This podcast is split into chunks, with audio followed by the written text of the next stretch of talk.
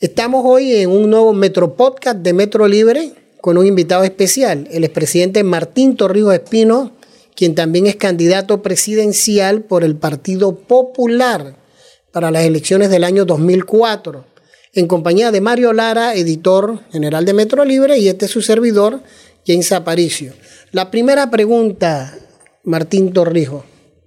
¿Por qué ir de nuevo a una candidatura presidencial? Antes yo escuchaba porque lo dijo un expresidente Guillermo Endara, me pican los pies para irme, pero ahora parece que me pican los pies por regresar. Bueno, cada cual tiene su motivación. Eh, eh, por lo menos de este presidente o expresidente, mi motivación era realmente la situación del país. O sea, después de recorrer el país y ver la situación que están viviendo cientos de miles de panameños, muchos panameños, eh, una situación de desesperanza, de frustración, de temor, y tratar de buscar eh, una alternativa para la solución de estos problemas, lo único que no era viable era quedarse sin hacer nada. Y por eso pues decidí que, dada la experiencia, dada la voluntad y, conocimientos del país, eh, que no podía quedar en casa y le pedí un, un permiso a mi familia para dedicarme eh, los próximos años a tratar de, buscar una alternativa que eh, le devuelva esperanza y que trate de solucionar problemas que hoy tienen desesperados a muchos panameños y que requieren de una pronta solución.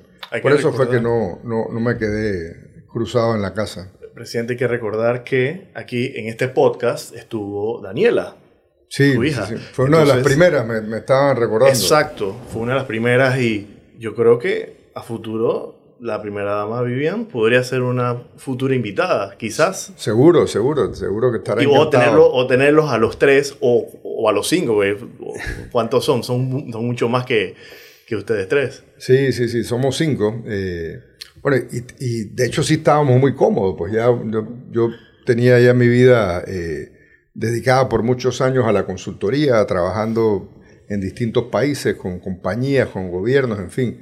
Tenía la parte personal eh, ya, ya bastante definida, relativamente cómodo, pero en la parte de la conciencia ciudadana te obliga a repensar muchas veces que, bueno, ya a los 60 años, al final de cuentas, lo que quería es estar tranquilo con mi conciencia, que en este momento crítico que tiene, que vive el país, yo actué de acuerdo a lo que yo creía que era mi contribución a este momento que estamos eh, viviendo en la vida nacional. ¿Y cómo se convence a un país, a un electorado, que por los últimos resultados que hemos visto en las urnas está fraccionado, dividido, que perdió la credibilidad, que tiene muchos reclamos a la clase política y a la partidocracia? ¿Cómo se le convence que realmente votar por un candidato va a representar, recuperar esas cosas que está reclamando?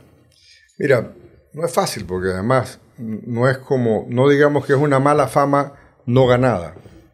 Han sido muchos desaciertos, eh, muchos engaños, mucha corrupción que se está viviendo eh, y muchas historias de que el país iba a cambiar. Dentro de, ese desgaste que ha tenido la vida política del país, la vida democrática del país, todos tenemos un grado de culpa y me incluyo, y me incluyo. Pero eh, yo siento que el momento está dado para una, realmente una definición. O rescatamos el país y volvemos a sembrar esperanza, confianza que no hay, o simplemente dejamos que nos sobrepase este sentimiento eh, de cierta manera eh, de dolor y de resentimiento que tienen los electores. Eh, y yo pienso que podemos actuando con convicción, con conciencia y teniendo los conocimientos, no para engañar, sino para tratar de enderezar esto, podríamos recuperar esa confianza y recuperar el camino de un país que le falta un proyecto común. Lo que hablaba James, este país se ha venido dividiendo en una especie de calle arriba a calle abajo, de la descalificación permanente, de pensar entre los políticos que el resto del país no cuenta. Y eso tiene tiene patas cortas, pues eso, se acabó. Ya las personas, hoy día las personas no creen en partido.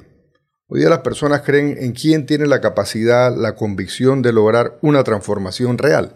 y no una transformación para que digamos que en el futuro. Las personas quieren que a partir de hoy, no todo tiene solución mágica, pero que a partir de hoy comiencen a mejorar las cosas. Y eso, eh, sin duda, es un tema de, entender el momento que estamos dando. Era imposible que podamos tener los medicamentos más caros de un montón de países en la región. Y antes, cuando no existían redes sociales, tal vez los panameños no sabíamos que al lado nuestro, en Costa Rica, Colombia, en cualquier país de la región, se compran medicamentos, los mismos medicamentos más baratos. Aquí no hay justificación para que tengamos medicamentos caros. Lo que ha saltado es la voluntad. Hay que volver a rediseñar el país donde todos podamos disfrutar de los beneficios, no solo los que tienen el poder económico y político para cambiar las cosas a su favor. El poder económico y el poder político, sobre todo, debe estar en función de un bien común que ha desaparecido dentro de la estrategia de los partidos políticos y en general de, circunstancias políticas donde el ciudadano ha dejado de contar y lo que privan son los intereses, para beneficio de unos cuantos y para los que quienes a través del tiempo han ido perfeccionando eh, la coaptación, la, de llevarse a partidos políticos con intereses económicos para su propio beneficio. Pero hay campañas que le han propuesto al electorado, si yo gano, te voy a dar más chen, en tu bolsillo y todo el mundo va a tener plata y va a estar feliz. Bueno, siempre recuerdo eh, que puede empezar en un momento dado. Pero creo que los panameños no somos tontos. O sea, la realidad de este país de hoy requiere no de quién gasta más, es quién tiene la capacidad para arreglar los problemas para que la economía vuelva a crecer. Claro, es fácil cuando tú llegas y está la mesa servida. Ahora, a mí me tocó arreglar la mesa y eso fue un manejo ordenado de las reformas, de, las finanzas públicas, fue recordar gastos del Estado, fue eh, una reforma al tema del seguro social, fue poner a los panameños de acuerdo sobre el canal, una nueva institucionalidad en el campo de, social, se crearon ministerios, establecimos una política social para atender los problemas de la gente en ese momento. Eh, sin embargo, en la época de la abundancia, todo el mundo se le olvida hacer la tarea. Pero bueno, a mí me tocó gobernar como ahora en una época de escasez. Y esa época de escasez la, la volvimos la época donde las cosas se podían realizar. Ahora, no es lo mismo gastar que construir el dinero para gastar. Y ahí es donde son las diferencias de los tiempos, las personas, las personalidades. No es lo mismo tratar de unificar, tener un criterio, por supuesto, con determinación, pero no un, no un criterio eh, que rayan lo antidemocrático. O sea, tenemos que ponernos de acuerdo, lograr que el país pueda prosperar y no es solo entre los políticos, yo les repito, quienes piensan que las decisiones del país solamente están basadas en la voluntad de los partidos políticos, los políticos están equivocados. Esa época, esa época pasó. Esta es una época de participación ciudadana. Hoy vale el esfuerzo de los independientes, hoy vale el sentir de una mayoría que se expresa de distinta forma y otra que no se expresa pero que sí demuestra su inconformidad y demuestra realmente que, eh, que ya la época de los cuentos se acabó. O sea, ahora nos toca decir cómo. No solo plantear grandes obras. O sea, vamos a darle coherencia nuevamente al país para que en corto plazo empecemos a solucionar los problemas que están reclamando. Problemas que son del día a día, basura, seguridad eh, y sobre todo todo lo que tiene que ver con costo de vida. Pero eso requiere de de, conocimiento, de experiencia y sobre todo de tener los pies sobre la tierra. No engañar, porque en esta época es fácil eh, mencionar todo lo que tú quieras en obra, pero no se trata de obra, se trata, los logros del gobierno no se pueden ver en cemento, se tienen que ver en la transformación de la vida de las personas. Y eso requiere entender cómo se hacen políticas públicas, cómo se manejan las finanzas. Eh, realmente yo siento que eh, hoy día las personas van a exigir mucho más de quienes aspiramos a, ocupar cargos de elección popular que lo que hacía en el pasado. Presidente, usted mencionó que antes de lanzarse al ruedo hacía consultorías. Muchos de los panameños nos preguntamos a qué se dedican los expresidentes, porque da la impresión de que ser presidente es una profesión de por vida. Es Entonces la gente piensa en Martín Torrijos, ah, no, eres expresidente. Y allí termina un poco la, el perfil de, de Twitter. Pero ¿cuál es su profesión? Mira, yo, a ver, cuando eh, yo, yo soy economista y me gradué en Economía y Ciencias Políticas. Y después que salí de la presidencia, yo no sé qué han hecho los demás, pero yo creo que soy el único presidente que, que trabaja y que se dedicó a trabajar. O sea, eh, yo salí y efectivamente abrí mi compañía de consultoría. Mi primera eh, experiencia en el ámbito internacional fue trabajando en Haití, en el proyecto de reconstrucción del terremoto de Haití. Y me invitó el presidente Preval, que, ya murió, para que fuéramos fuera parte de un grupo que estaba encargados, entre eso estaba el presidente, el grupo del presidente Clinton, el presidente Clinton, en la reconstrucción de Haití. Y ahí me gané la fama de que yo era el dueño de República Dominicana, porque cada vez que iba a Haití, todos los fines de semana, eh, o todas las semanas, yo pasaba por República Dominicana. Y, claro, me pasé un año y tanto trabajando en Haití, y eso me obligaba a pasar por República Dominicana, y en esa época teníamos un conocido eh, ¿cómo se llama? Un SAR anticorrupción, que, aparentemente no le fue muy bien, eh, porque se dieron un montón de temas que todavía se están ventilando, que eh, fue allá, hizo una investigación y preguntó, oye, ¿dónde se queda Martín Torrijos? Y le mostraron la casa de un amigo, que efectivamente es una casa muy lujosa, le tomó foto y dijo que esa era mi residencia. Eh, y de ahí, pues. Es el origen del mito. Es el origen del mito, pero además, hoteles, centros o sea Que usted no tiene hoteles en República Dominicana y nosotros ya no nos podemos alojar ahí. No, si te hubieras podido alojar antes también, pero no, no tengo, no tengo ni hoteles, ni cuentas, ni tierra, ni negocio. ¿Le gustaría tenerlo?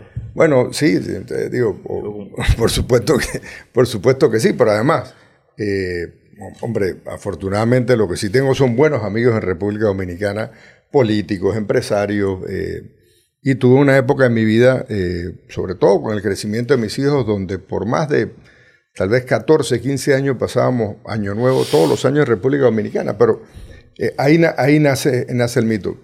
Pero bueno, ahí fui trabajando, empatándome con, con, con, compañías en los Estados Unidos, fuera de los Estados Unidos, mediando entre conflictos, empresas y el gobierno, Claro, tenía la ventaja de conocer qué es lo que buscan los gobiernos y luego también entender eh, cuáles son los intereses de la empresa privada y, podía en un momento dado buscar alternativas para solución entre conflictos entre la empresa privada y gobierno o igual tuve la oportunidad de trabajar en un primer esfuerzo que se hizo acercamiento entre la oposición y el gobierno de Venezuela y por muchos años estuve trabajando allá.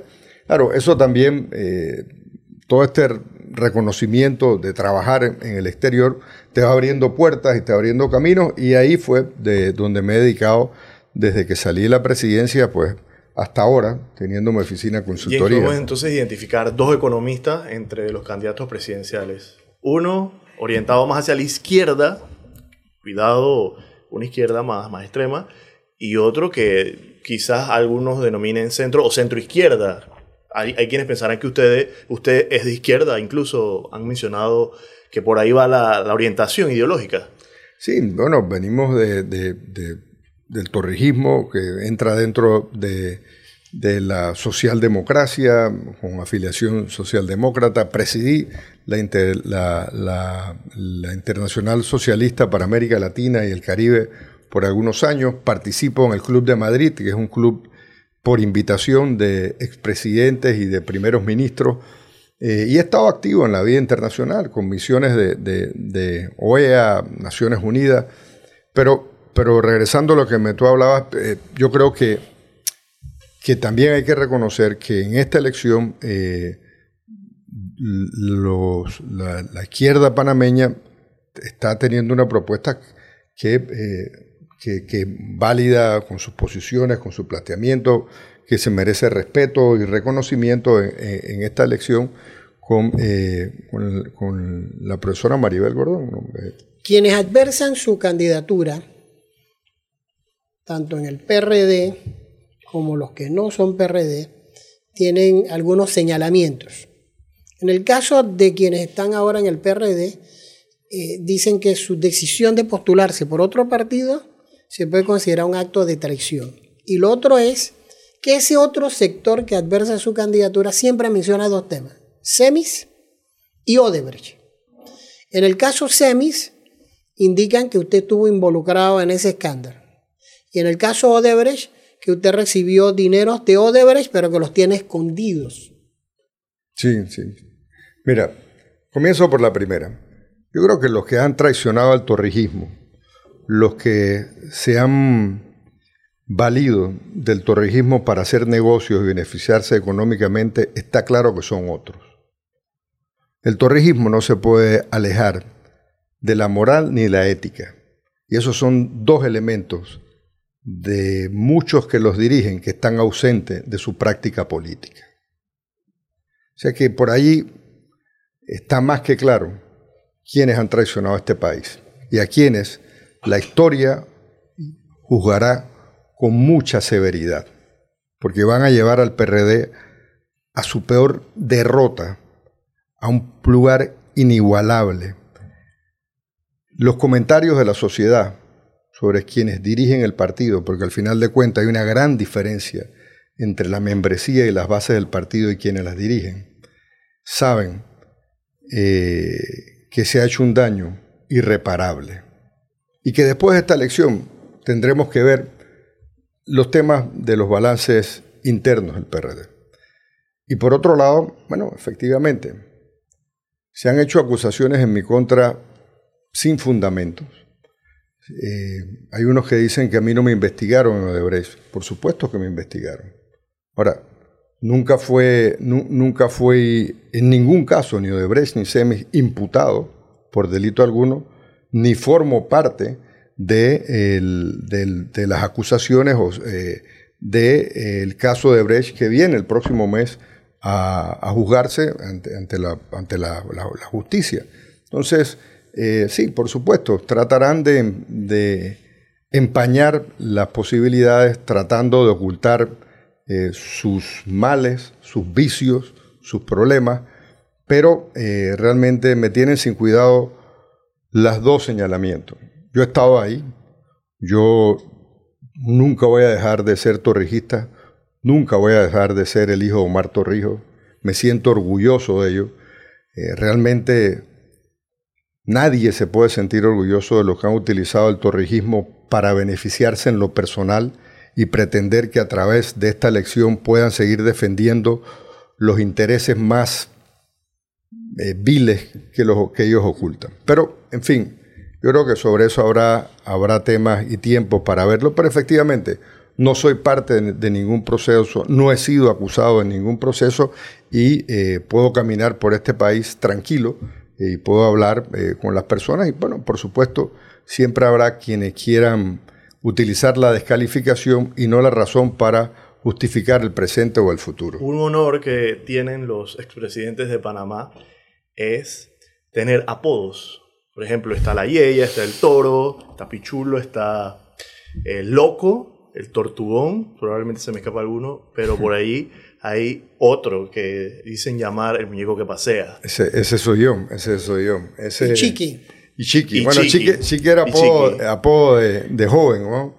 Eh, sobre todo los años eso que viví con mis abuelos en Chitré. Probablemente el muñeco que pasea. Eso tiene el mm. mismo origen del de, los hoteles en Dominicana eso tiene otra raíz? los hoteles en Dominicana es, parte del jet set, pues, pero la realidad es que el muñeco que pasea fue eh, el, señor Euladio, eh, cuando estábamos en las reformas a la Caja del Seguro Social, que por supuesto una época dura y difícil para todos, pero, pero era necesario tomar decisiones sobre el tema del Seguro Social. Y en esa, creo que era estaban saliendo unos juguetes, no sé si era cerca de Navidad o no recuerdo en qué fecha, y había la muñeca que pasea. Entonces, claro, nosotros sí teníamos una actividad internacional eh, eh, eh, amplia. Entonces, uno de esos tiempos salí de viaje, no sé, no, si este es el muñeco que pasea. Y bueno, y ahí, ahí me quedó el muñeco que pasea.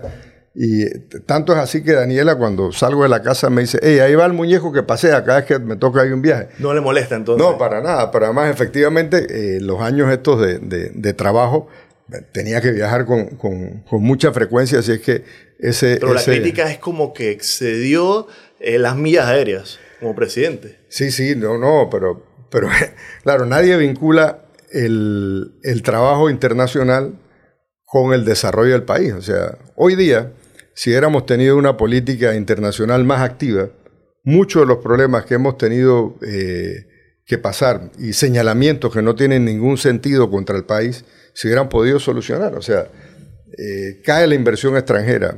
Los gobernantes tienen la obligación de viajar para atraer inversión, para buscar empleo, pero además para poder llevar el nombre de Panamá en alto. O sea, ahora, ¿por qué somos conocidos? Por escándalo de corrupción, por eh, casos, por eh, Panama Paper, o sea, muchos de los temas injustificados, pero, pero, si no tenemos una política internacional, no, no hacemos nada. Mira el tema migratorio. Si nosotros hubiéramos tenido una activación internacional, yo estoy seguro que, digo, tenía que ir a Colombia. Yo hubiera estado hablando con Petro hace rato, decirle, hey, esta es la situación que estamos viviendo, ¿cómo lo vamos a resolver? Y eso se genera visitando, generando confianza entre las personas. En ese tema de la confianza, una anécdota. Nosotros entramos, Panamá entra al Consejo de Seguridad porque Venezuela y Guatemala, sin, sin más no me equivoco, eh, o, México, estaban compitiendo por un puesto del Consejo de Seguridad y no llegaban a tener los votos y, se estanca el, proceso de, elección del miembro de Naciones Unidas del Consejo de Seguridad y los dos declinaron a favor de Panamá. O sea, uno de izquierda, uno de derecha dijo, no, no, nosotros confiamos que Panamá debe ser el que ocupa este cargo eh, y, así llegamos. Bueno, pero eso fue la confianza que fuimos generando entre los países.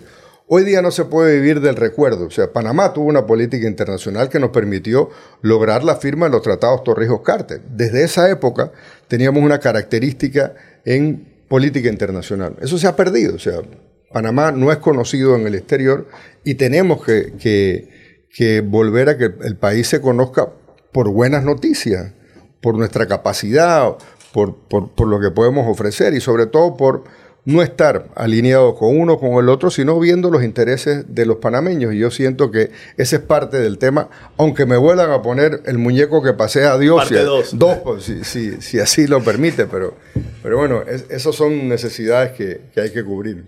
Hay unas fotografías que Mario Lara le quiere mostrar De los expedientes secretos X. en los expedientes secretos del- los del muñeco que pasea. Sí, los alienígenas la, la dejaron hace poco que, que vinieron. Vamos a ver. Mire, presidente, aquí hay un collage muy interesante, que eso en cámara lo verán los, nu- nuestros, eh, nuestros seguidores, pero ahí está usted con varias figuras de una línea Sí, sí, aquí estoy. roja, con- muy, muy, muy roja. estoy, bueno, con Chávez, con Fidel, con Daniel y con Maduro. Muéstrame la otra con Bush, muéstrame la otra con todos los presidentes latinoamericanos, muéstrame la otra con Lula. A ver, ese es el tema de poder tener confianza y que la gente confíe en ti. O sea, Panamá no tiene que ser un país alineado ni con la izquierda ni con la derecha, tiene que ser un país que tiene su propia personalidad. Esto para muchos era una envidia. Los centroamericanos decían, pero ¿cómo es que tú vas a Cuba y la semana siguiente estás en Washington hablando con Bush? Bueno, porque me creen, porque saben que no estamos en esta pelea al servicio de uno y el otro, y Pero hay efectivamente gente me que no le perdonaría reunirse con dictadores, por ejemplo. Mire, es que todo es dentro de su contexto. O sea, eh, no- nosotros teníamos, a ver, mi padre abre relaciones con Cuba. Panamá es el primer país, bueno, por supuesto no el primero, pero estaba, México que, no rompió eh, relaciones con Cuba, pero Panamá eh, logra, a través de los no alineados y con una política propia internacional, establecer relaciones con Fidel. Yo conocí a Fidel la primera vez cuando tenía 18 años, en una conversación larguísima, pero más interesante, donde, donde me hicieron preguntas de todo. Y en esa época fui a raíz de, de la muerte de mi padre. Y me hizo preguntas sobre todo lo que se te puede ocurrir. Para muchos incluso no tenía respuesta, con lo cual me aprendí mucho de, de esa, de esa entrevista y, y- de esa oportunidad de conversar con Fidel. pero independientemente de la lógica interna y los tiempos, creo que el papel de Panamá, ese papel de puente, no solo de un canal, sino realmente de tener esa capacidad de poder conversar con todos los signos ideológicos del mundo, eh, es el papel que nosotros estamos llamados a, a jugar dentro del ámbito internacional. Vamos con esta segunda. Esto es una caricatura del patio esta la vi, esta la vi. Sí. Sí, sí, este, este es de lo que Por tú estás suerte, le hablando. pusieron, por suerte le pusieron la hoja de barra, porque si no lo hubiese Sí, puesto- sí, esta fue, sale a raíz de mi oposición al contrato minero. Entonces, claro, aquí me ponen como que me estoy tapando con una parra porque estoy hablando de los problemas como si estuviera ocultando los problemas originales. Pero realmente, hombre, yo entiendo que esto es parte de tener que pagar un precio por fijar posiciones. Estoy en contra del contrato minero porque es lesivo a los intereses del país. Esta y 10 caricaturas más no me van a cambiar la opinión. Usted la disfruta hasta cierto punto, ¿no? Bueno, me pudieran haber puesto un mejor cuerpo, pues. Pero... no, no. Mire, esta es muy interesante. Yo creo que esto, esto más que... Esto es historia, ¿verdad? Esto es historia, sí. Porque difícilmente vamos a poder ver a esos protagonistas reunidos como en aquella foto. Sí, sí, sí, claro. Además hemos, nos hemos envejecido varios más, años más. Todos. Para bien. Esta, esta era así, esta fue una, una invitación que hizo cuando eh, Martinelli estaba en la presidencia y convocó a los expresidentes y yo puse reglas en esa, en esa reunión. Recuerdo que dije, bueno, aquí nadie va a hablar de sus temas personales. Si queremos hablar del país, vamos a hablar del país. Pero si vamos, tiene que ser en base a hablar del país, pero no hablar de, de, de los temas personales. Y en esa época no es que se vivía eh, en el mundo de la democracia perfecta, donde la justicia estaba funcionando sin injerencia del Ejecutivo, pero bueno, también tendemos que entender que en algún momento dado, como debe ser ahora, los problemas del país tienen que estar por encima Podemos saber de las diferencias qué dijo- personales. ¿Qué dijo quién en no, esa reunión? No, porque bueno, la, la verdad es que... eh, no, pero, pero lo que sí te puedo garantizar, Hubo por lo menos de mi chistes, o parte... hubo, hubo- cruce de palabras, hubo No, pie, fue, un, fue almuerzo, o sea que imagínate cómo no vamos a hablar, ¿no? Ser un almuerzo, cuando uno come no habla, pero no es que todo el tiempo estábamos callados. Hay dos personajes de su partido, el PRD, que no le tienen mucha simpatía. y Sí, yo sí. quisiera saber por qué esa relación no es así como muy amigable. Uno es Juan Carlos Navarro y el otro Sí. es Ernesto Pérez Valladares. Bueno, los dos por razones distintas, y te puedo agregar un pal más. Eh, el presidente del partido, Robinson, bueno, últimamente eh, Bueno, varios usted lo ha criticado mucho. Bueno, el tema no es la crítica, o sea, yo no me pongo bravo con la crítica. Pues bueno, está bien, yo, yo, yo tengo explicaciones para la crítica. Pero Mira, yo creo que Navarro, en la vida- Navarro y Pérez Yo he visto que en la, en la vida de, de los países y la- los momentos políticos de cada uno, eh, cada cual tiene que llevar su responsabilidad. Pero al final de cuentas, yo creo que lo que, lo que determina, más que los conflictos del pasado, es la capacidad que tengamos de entender que las diferencias de atrás no pueden afectar el futuro del país. Eh, y yo, bueno, no, yo no soy un hombre de rencor ni de odio, de hecho se me olvidan las cosas y no es intencional. Tengo, bueno, gracias a Dios ese, esa facilidad de olvidarme incluso de la gente que me ha hecho mal. Pues no, no crecí rodeados de odio, de rencores, de resentimiento eh, y claro, en la vida política muchas veces uno crea diferencias, pero a mí no me verán tratando de, de justificar, O sea, de usted insultar. no tiene nada que decir ni de uno ni de otro. No, tengo mi criterio personal sobre uno y el otro, pero creo que no tiene que ser parte del- de la historia política. Yo no soy iguales a ellos. O sea, yo no aprovecharía esta oportunidad para descalificarlo, eh, aunque tengo mi criterio personal de lo que pasó y del momento que está jugando cada uno, pero yo creo que más allá de eso, mi interés no son ellos, mi interés es el país, es el momento y eh, qué hacemos de aquí en adelante. El pasado es pasado y los que están en el pasado seguirán en el pasado. Vienen las elecciones. En el escenario de que usted gane las elecciones del 2024, se va a necesitar un gobierno de reconciliación y de unidad nacional para enfrentar todos los problemas que están en la agenda.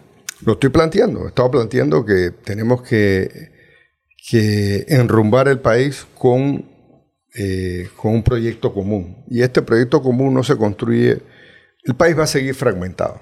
En esta elección nadie va a sacar ni una mayoría de diputados, de representantes, etcétera. Uno sacará más que el otro, pero si queremos seguir el país adelante, tenemos que tener la capacidad de fijar horizontes comunes y tener la amplitud para asomar. No solo partidos políticos, yo le repito, la política y los que creen que la política es un negocio solo entre los políticos están equivocados. Tenemos que unificar al país, personas fuera de los partidos políticos, fuera de la política, que puedan sumar con conocimiento, con voluntad al adesentamiento del país y a buscarle soluciones a los que hoy realmente están desesperados porque no encuentran cómo poder vivir con dignidad, que es lo que al final de cuentas muchos quieren. Yo en esta campaña, presidente, no lo he visto a usted tocando churuca ni, ni bailando congo. Que no soy eso, bueno. Eso usted lo, está preparando para, para la recta final. No, no, dudo que algún TikTok divertido tenga que hacer y eso, pues, pero no es que no soy muy bueno con, con tocar. Bueno, algo tocaba, pero tocaba. Cuando estaba en la escuela, tocaba el, el, el, el tenor, que tampoco es tan, tanta habilidad, pues, pero bueno, algo, algo de macetines puedo ser. Pero. Eh, Digo, seguro. O sea, que ese es el librito de, de los presidenciables, ¿no? Algo haré, tiene algo que, haré. Tiene que haber una noche de talento en el que cada uno muestre algo sus haré, destrezas. algo haré. Yo, yo, hice un TikTok bailando con Daniela hace algún tiempo. No, no me quedó tan bien. Eh, pero bueno, algo, algo de diversión tienen que tener las campañas políticas. No puede ser solamente seriedad, también tiene que haber maneras de, de comunicar, de comunicar que sea un poco divertido. Y la verdad es que tal vez los que no me conocen piensan que, que yo no, no tengo sentido del humor, pero, pero sí lo tengo, pues un poco a mi manera. A veces Vivian me dice, hey, tú, ¿tú crees que ese chiste, eh, ese chiste te ríes tú? La gente no está entendiendo que... Claro, porque tengo un poco de humor eh, negro, pero, pero, pero bueno, humor al fin. En, en la oposición vemos que hay una infinidad de candidatos. Hay uno en particular, José Blandón, del Partido Panameñista, que ha insistido en que hay que presentarle al electorado una oferta lo más unitaria posible. Y lo han mencionado usted y al Partido Popular que lo respalda. Para enfrentar, lo ha dicho públicamente, la propuesta de Ricardo Martinelli y el partido RM, que según todas las encuestas que conocemos, todas, las que dan empates técnicos, las que no dan empates técnicos, las que lo ponen a ustedes segundo, lo ponen de quinto, ponen a otro, todas dicen que Ricardo Martinelli es favorito para ganar las elecciones si fueran hoy.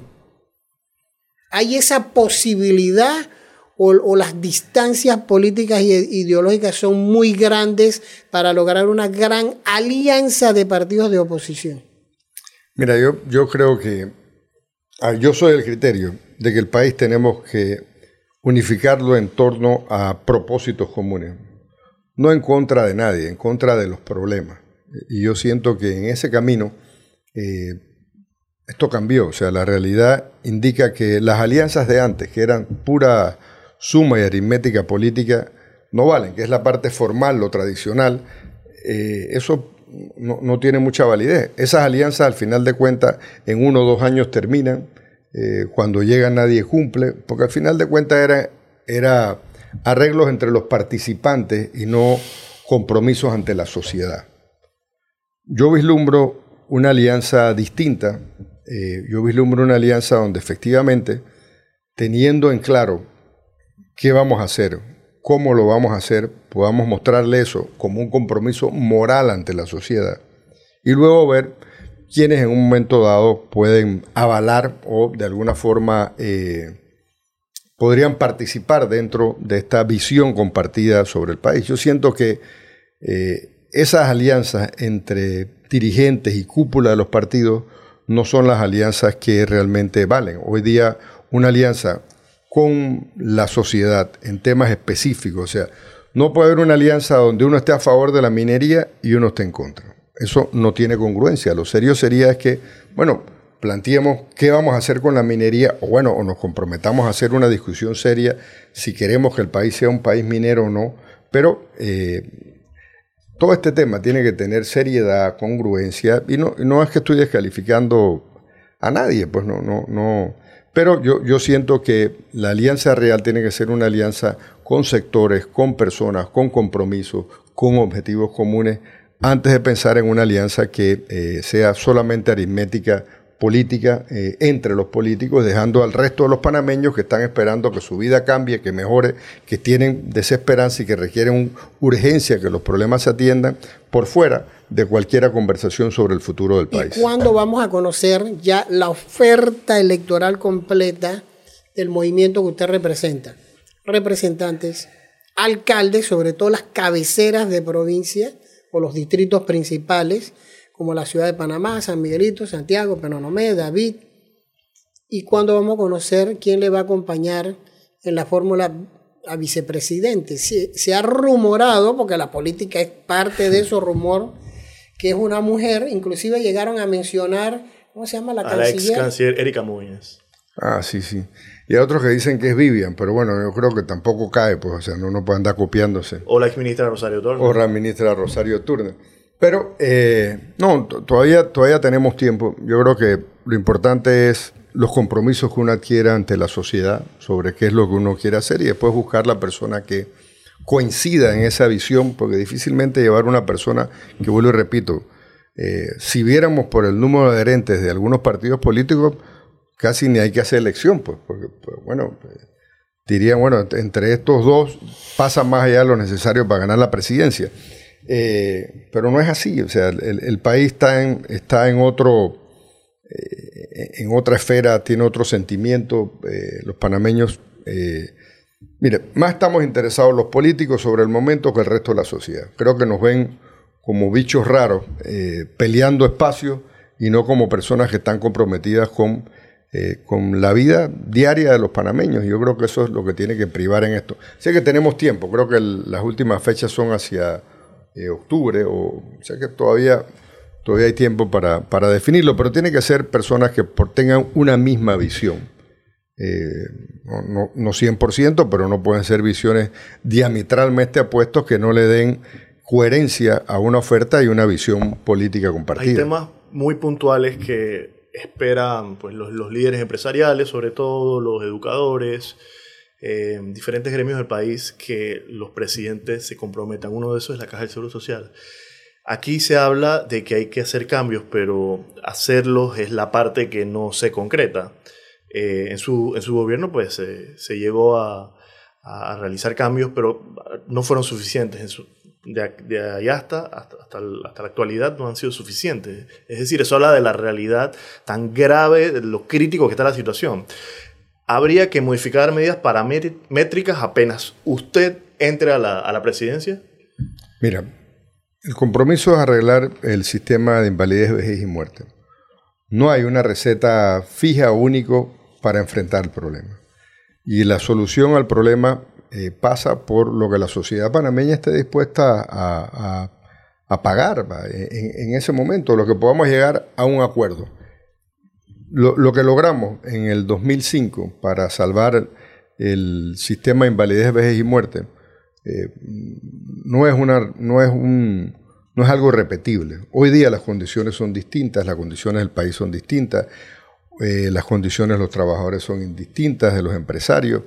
Hoy día es otra realidad y ante esa otra realidad tendríamos que buscar con mucha creatividad eh, y con mucha voluntad, porque este gobierno ha hecho diálogos para que no llegaran a nada, eh, los gobiernos anteriores no siguieron las obligaciones que teníamos en la ruta, que no era perfecta lo que logramos, pero fue lo que se pudo lograr en ese momento y ahora tendremos que hacer ese esfuerzo para lograr una solución que la sociedad esté dispuesta a avalar en este momento. ¿Cuál sería esa solución o usted sometería a un referéndum? No, no, no, hay que llegar con determinación porque eh, eh, no es cierto que la mina salva el seguro social. Esa, es otra falacia sobre el contrato pero minero. aumentar la edad de jubilación sí la salvaría? Mira, es una combinación de elementos que se tendrán que ver en el momento que lo afrontemos. Yo dudo que alguien de antemano te pueda decir, yo tengo la solución y es ABCD. No, no es así. Ya me tocó hacerlo en, el pasado. Hombre, nos tocará nuevamente enfrentar esta problemática entre todos los panameños y la solución sale de efectivamente lograr algún grado de acuerdo en ese momento entre los que tenemos que estar participando en una mesa para solucionar los problemas, no para perder el tiempo como ha pasado en este gobierno. Mario Lara tiene siempre otras preguntas, ¿no? Así yo le llamo las preguntas emboscadas. Ahí usted ah, o sea, los papelitos eran la, eso, era la entrada. Una entradita. Ah, ok, okay. La foto era la entrada. Una pregunta donde usted solamente puede decir sí o no, si está ah, de acuerdo o está en contra. Eso es como casi como la pregunta del matrimonio. Claro, Mario. Porque no nos responde esa pregunta que usted acaba de formular. Matrimonio entre personas del mismo sexo. ¿A favor o en contra? Eso la Corte lo, lo, ha determinado y, y realmente, hombre, hay que entender que necesitamos una sociedad tolerante, que todos tenemos responsabilidad eh, ante la ley y todos tenemos derechos. O sea, yo creo que por ahí va el tema entre los panameños. ¿Sabes qué? Es, una... Es realmente... Eh, no, todos los temas en campaña van bien, porque siento que podrían haber algunos temas donde pudieran haber más coincidencia de lo que uno se imagina eh, en, estos temas de, derecho y tal, pero que en la campaña política se tratan de simplificar y llevarlo a un extremo que divide mucho más a la sociedad eh, que realmente de, lo, que podría ser, porque al final de cuentas la vida no es sí o no, es una gama donde uno reconoce, donde entiende el momento y donde entiende también que, eh, que las personas, todos tenemos igualdad de derechos, igualdad de responsabilidades ante la ley. Pero bueno, le repito, ojalá, ojalá todo fuera sí o no, porque si fuera sí o no, a lo mejor ya no hubieran problemas, y no es así. Siguiente pregunta, legalización del aborto. Mire, eso está ya consagrado, o sea, esto, esto ya está ahí, no, no, estamos planteando nada del tema de la legalización del aborto. Están las leyes, están como, como se manifiestan. Legalización de la marihuana para uso recreativo. Mira, esperemos que funcione el tema de, del uso medicinal, que entiendo eh, se hizo un esfuerzo con la ley, pero esto no ha generado, no, no, no estamos en la promoción de eso. Pena de muerte, ¿a favor o en contra? Estoy a favor de endurecer las penas, eh, no de la pena de muerte. Reelección de políticos, ¿a favor o en contra? Mira, no puedo decir que estoy en contra, pues no tendría sentido si estoy tratando de tener una segunda oportunidad. Lo que creo que hay que limitarlo. Pues. O sea, creo que hay que limitarlo para distintos cargos, incluso para la presidencia de la República. La ley no impide eh, que alguien repita, pero no hay un periodo consecutivo. Tal vez en algún momento dado, si se considera, puede haber un periodo consecutivo tal vez más corto, pero en fin, reformas políticas todas, nueva constitución también. Los políticos, una última pregunta, los políticos, todos, y lo incluye usted, cuando se embarcan en estos asuntos electorales, piensan que van a ganar. Nadie se mete en una competencia electoral si piensa que va a perder. En la matemática electoral que ustedes tienen, las encuestas que ustedes se realizan, ya sea para ver quién va primero, quién va segundo. Ustedes se ven ganando las elecciones del 2024. Mira, todos tenemos una pelea dura hacia el 2024, pero yo me siento optimista. Fui el último que entré, no estaba en el radar político y hemos logrado mucho en muy poco tiempo. Creo que tengo la voluntad, la capacidad, el compromiso y la experiencia que en este momento dado podría ayudar al país a salir adelante no soy, no soy la panacea, eh, pero siento que tengo mucho que aportar y parte de la trayectoria que he demostrado siento que sirve de aval de lo que hice en ese momento, pero sobre todo yo soy de los que puedo decir juntos hicimos y no volver a repetir quiero hacer. Yo creo, James, que el presidente ya debe estar comenzando a practicar nuevamente con el redoblante porque se vienen las fiestas patrias, las últimas fiestas patrias antes de las elecciones y allí va a haber una gala de talento entre diferentes políticos. Pero estuvo en las cabalgatas. Ah, no, no, en las cabalgatas me va bien, James, me va bien. Si comparamos caballo a caballo, eh, las cabalgatas nuestras van mejor. Ahora, si comparamos caballada a caballada, a lo mejor yo no gano. Usted lo dice por alguien que se cayó de un caballo, yo creo. Oye, muchas gracias a Martín Torrijos, presidente de la República, candidato presidencial por el Partido Popular. Me han dicho que posiblemente en los próximos meses se anuncien eh, que grupos y asociaciones eh, se sumen para respaldar esta candidatura. Le deseamos éxito en, en este propósito eh, de la política panameña y nos vemos en otro Metro Podcast de Metro Libre. Seguro, muchas gracias.